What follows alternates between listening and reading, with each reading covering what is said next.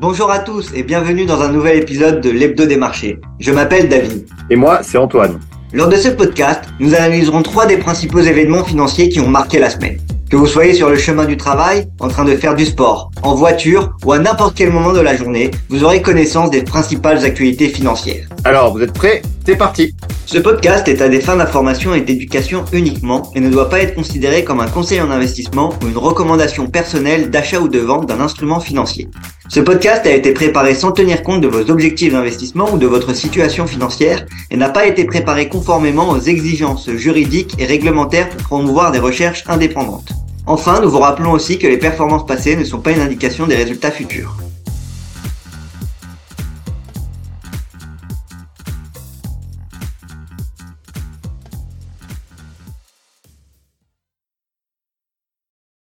Bonjour à tous et bienvenue dans ce nouvel épisode de l'Hebdo des marchés. C'est déjà le troisième épisode de cette série.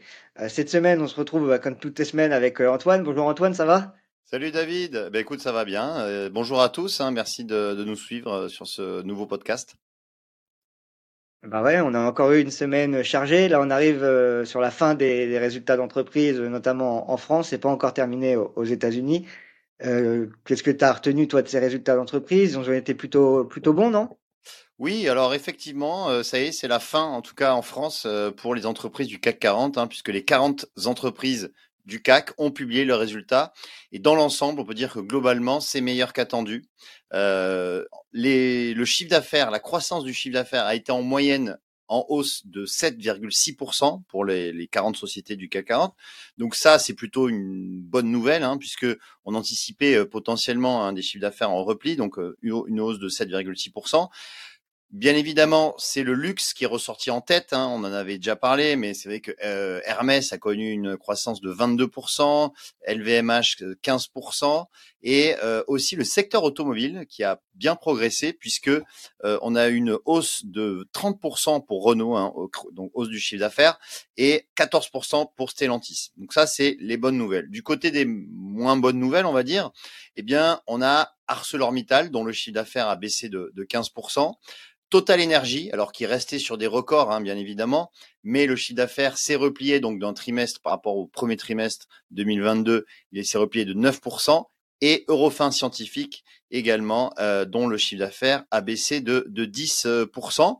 Euh, dans l'ensemble, donc comme je le disais, on a eu des, des relèvements euh, aussi euh, de, de prévisions, et, euh, et pour l'ensemble, finalement, les prévisions euh, sont, sont donc confirmés pour euh, l'année en cours, voire rehaussés pour certaines entreprises.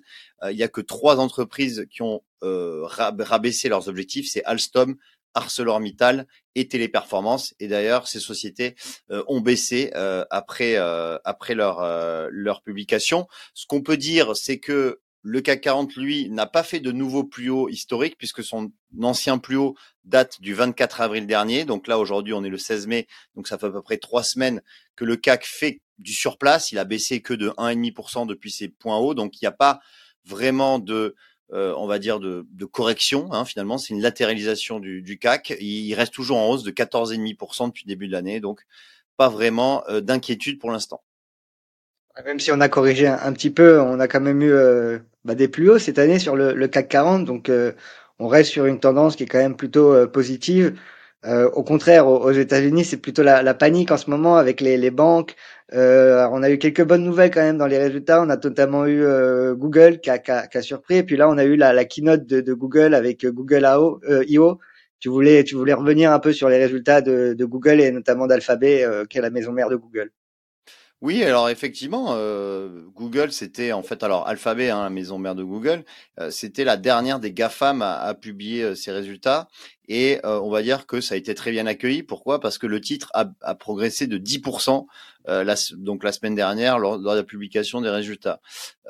pourquoi? Bah, Parce qu'en fait, déjà, il y a eu l'effet d'annonce hein, de, donc de, de son chatbot, hein, donc s'appelle Bard, qui est bah, le concurrent hein, direct de ChatGPT. Euh, et effectivement, donc Bard, donc c'est, ça va être donc un, chatbot, hein, et, puis donc l'intelligence artificielle de Google va être euh, il y a plus de plus de 100 innovations qui ont été annoncées, donc un nouveau modèle de langage, des équipements, euh, des nouveaux services. Et effectivement, progressivement, l'intelligence artificielle de Google va rentrer dans ses produits, notamment dans, dans Chrome également. donc Sundar Pichai, hein, qui est le, le PDG de, de, de, Alphabet, disait que bah, Google à un point d'inflexion aujourd'hui. Euh, par justement euh, l'introduction de son intelligence artificielle. Alors concernant l'intelligence artificielle générative, hein, celle qui donc génère euh, en fait des, euh, ben, des pensées, des idées, etc.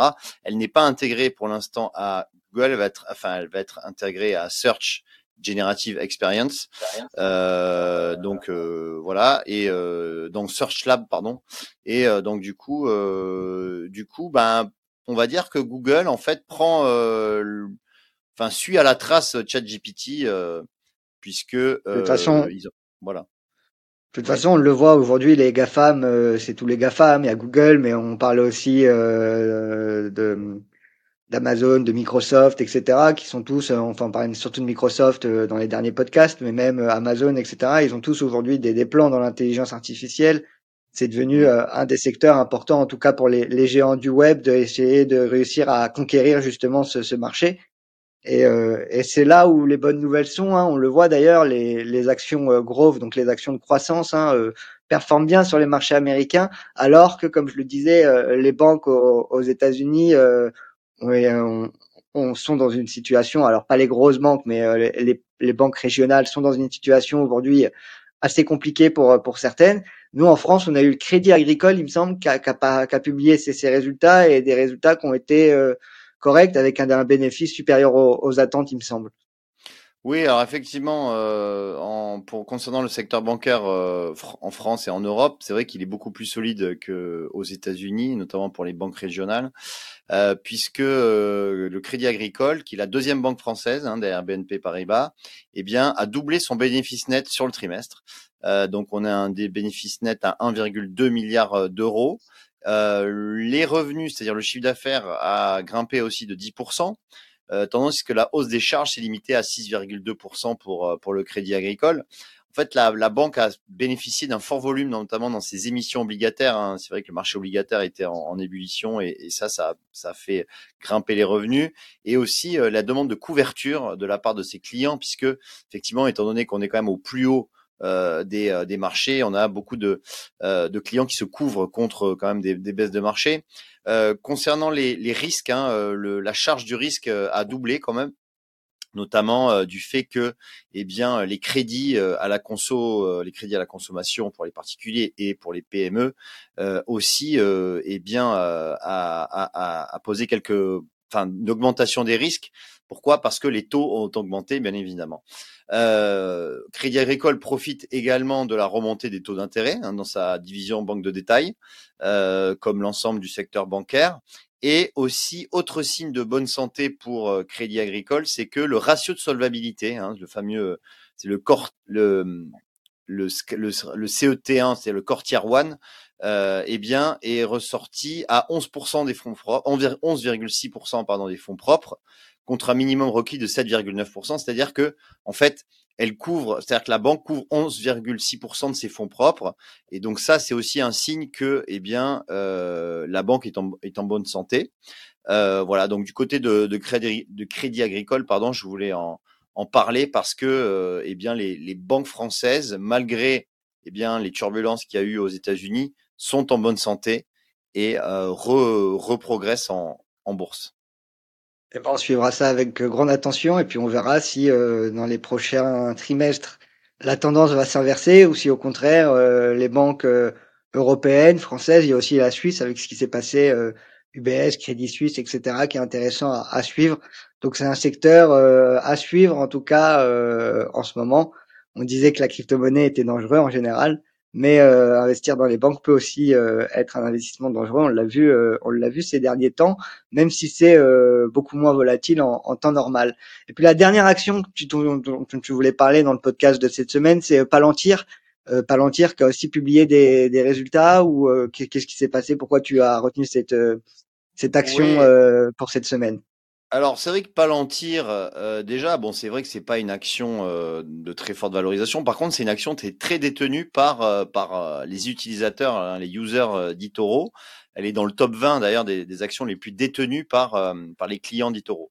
Alors je voulais en parler parce que bah, c'est la déjà c'est la deuxième fois de son histoire que Palantir dévoile un bénéfice trimestriel. Hein. C'est vrai que c'était un, un groupe qui était plutôt en, en perte et donc là, on va dire qu'il y a un point d'inflexion pour pour Palantir. Et d'ailleurs, euh, bah le jour de la de la séance, enfin le jour de la publication des résultats, le titre a progressé de 23% sur une seule séance. Donc on voit qu'il y a bah, tout de suite un engouement euh, pour euh, bah, pour Palantir, puisque puisque le, le, groupe a, a, fait donc état d'un bénéfice trimestriel. Le chiffre d'affaires, lui, est ressorti en hausse de, de 18%. Et, euh, et surtout, ce qui a plu, c'est eh bien les, les propos du, directeur général, euh, puisqu'il il a annoncé que euh, il souhaitait que tous les trimestres maintenant soient positifs, c'est-à-dire soient en bénéfice pour euh, pour Palantir. Et donc ça, évidemment, ça a plu aux investisseurs. Ensuite, faut savoir que Palantir, c'est euh, les clients de Palantir, c'est le CIA, le FBI, la NSA, l'armée. Et euh, effectivement, euh, dans, dans, ce, dans ce domaine aussi, les, les, les revenus, hein, c'est-à-dire le chiffre d'affaires a progressé de 20%. Et euh, surtout, euh, Palantir a, on parlait d'intelligence artificielle hein, euh, juste avant, et eh bien Palantir a, a, dévoilé aussi sa nouvelle plateforme d'intelligence artificielle, donc baptisée euh, AIP, hein, donc AIP en français. Et cette intelligence artificielle donc euh, euh, va être introduite euh, dans les produits de Palantir et va donc aider au renseignement hein, puisque Palantir c'est une société qui fait du renseignement notamment enfin, des logiciels pour des boîtes de renseignement. Et donc ça va aider donc le, renseignement et la prise de décision sur le, le champ de bataille. Euh, voilà, donc euh, euh, d'ailleurs le, le, le, PDG hein, donc a dit qu'il n'avait jamais vu, pardon, jamais rien vu de tel en 20 ans au sein de l'activité de Palantir. C'est pour dire que également l'intelligence artificielle va donc permettre euh, eh bien de des gagner en efficacité pour pour ces produits et pour euh, notamment tout ce qui est les l'outil de dans les dans les batailles hein, de, des batailles de guerre hein, et donc ça, ça, ça va justement permettre au groupe de eh bien progresser à mon avis euh, sur euh, sur du long terme. D'ailleurs, on voyait que l'action Palantir euh, était revenue euh, au niveau de son prix d'introduction aux alentours des de je crois des 6 7 dollars et, et, et, et, on est revenu aux alentours des 10 maintenant. Et donc on a sûrement une tendance haussière qui qui se met en place sur le sur le titre Palantir. Déjà avec euh, Thales en France, hein, euh, qui disait justement dans ses résultats qu'ils avaient profité de l'augmentation des budgets euh, militaires et de défense euh, mmh. de, l'État français, mais aussi d'autres États. Ça pourrait être aussi le cas pour Palantir, hein, comme tu le dis, étant donné que c'est une société spécialisée dans dans la surveillance. on pourrait, enfin ça pourrait, il pourrait bénéficier d'aide ou de contrats justement donnés par par différents États, qui pourrait favoriser euh, le cours et donc euh, bénéficier aux, actionnaires de, de la structure. Est-ce que tu veux rajouter quelque chose pour cette semaine? Euh, On a eu aussi d'autres résultats la semaine dernière avec notamment PayPal, Shopify ou, ou Taboola. On, vous laisse, on vous laissera aller regarder sur les sites internet les différents les différents résultats. Mais voilà, le grand mot à retenir, de toute façon, je pense du premier trimestre, c'est intelligence artificielle ça a été vraiment euh, là où tous les, les entreprises ont euh, dévoilé un peu leur plan euh, et ce, ce, genre de choses. Est-ce que tu veux rajouter quelque chose avant oui, qu'on termine l'épisode Pour conclure, effectivement, comme tu le disais, l'intelligence artificielle, alors notamment via ChatGPT 4, euh, eh bien, a tenu une grande place dans les médias. Euh, c'est vrai qu'on en a énormément parlé. Et d'ailleurs, tous les grands patrons en ont parlé, les Bill Gates et Elon Musk et consorts euh, ont, ont, ont, donné leur vision là-dessus et on voit que effectivement euh, il y a une énorme évolution hein, de cette technologie quand même euh, qui euh, qui vraiment euh, est impressionnante. Donc maintenant on va voir si ça se poursuit. L'évolution est, tellement rapide qu'il y a eu même un, un, une pétition qui avait été euh, qui avait été euh, signé par euh, plusieurs grands patrons de l'intelligence artificielle. mais bon, pour justement une pétition pour arrêter les recherches pendant six mois, mais ça, ça n'a pas donné suite, bien évidemment, euh, puisque on n'arrête pas, euh, on peut pas, c'est pareil compliqué de dire à une boîte dont le business model c'est l'intelligence artificielle d'arrêter les recherches pendant six mois, euh, ça mettrait du, monde au chômage technique. Mais euh, bref, ça pour dire que l'intelligence artificielle, c'est un, une technologie qui eh bien est très grandissante et très de manière exponentielle et on suivra ça avec avec un, avec grand intérêt. Euh, bien évidemment. Et c'est aussi, on peut dire, si on fait un petit bilan aussi de ce premier trimestre, on peut dire que, que les valeurs technologiques ont bien remonté la pente. Elles qui étaient les perdantes de 2022 sont les, les grands gagnantes de, de 2023, euh, tout du moins ce début d'année. Donc on, on verra, on s'approche hein, bien sûr euh, bien, bientôt de la fin du premier semestre. Euh, on n'en est pas encore là, mais en tout cas, euh, pour, pour l'instant, cette année 2023, c'est l'année euh, des, euh, des technos, ça c'est ça c'est clair. Non, c'est sûr, on, l'a vu. Après, on a encore pas mal de terrain à, à récupérer parce qu'on tombe quand même d'assez haut. Donc, c'est sûr que là, ça va être bah, une année intéressante, voir si justement on va réussir à repartir et avec tout ce qui se passe entre inflation, guerre entre la Russie et l'Ukraine qui ne s'est pas encore terminée, etc. On reste on reste à l'affût et de toute façon on est toujours là euh, toutes les semaines hein, vu que c'est un podcast hebdomadaire pour euh, justement commenter euh, l'actualité. En tout cas, merci Antoine pour ton temps. Je vous dis à, la semaine prochaine. Merci à tous. Merci à tous et on vous dit à la semaine prochaine et bonne semaine à tous. Salut. Au revoir. Vous venez d'écouter Digest et Invest, le podcast d'Itoro. Pour plus d'informations, veuillez vous rendre sur itoro.com.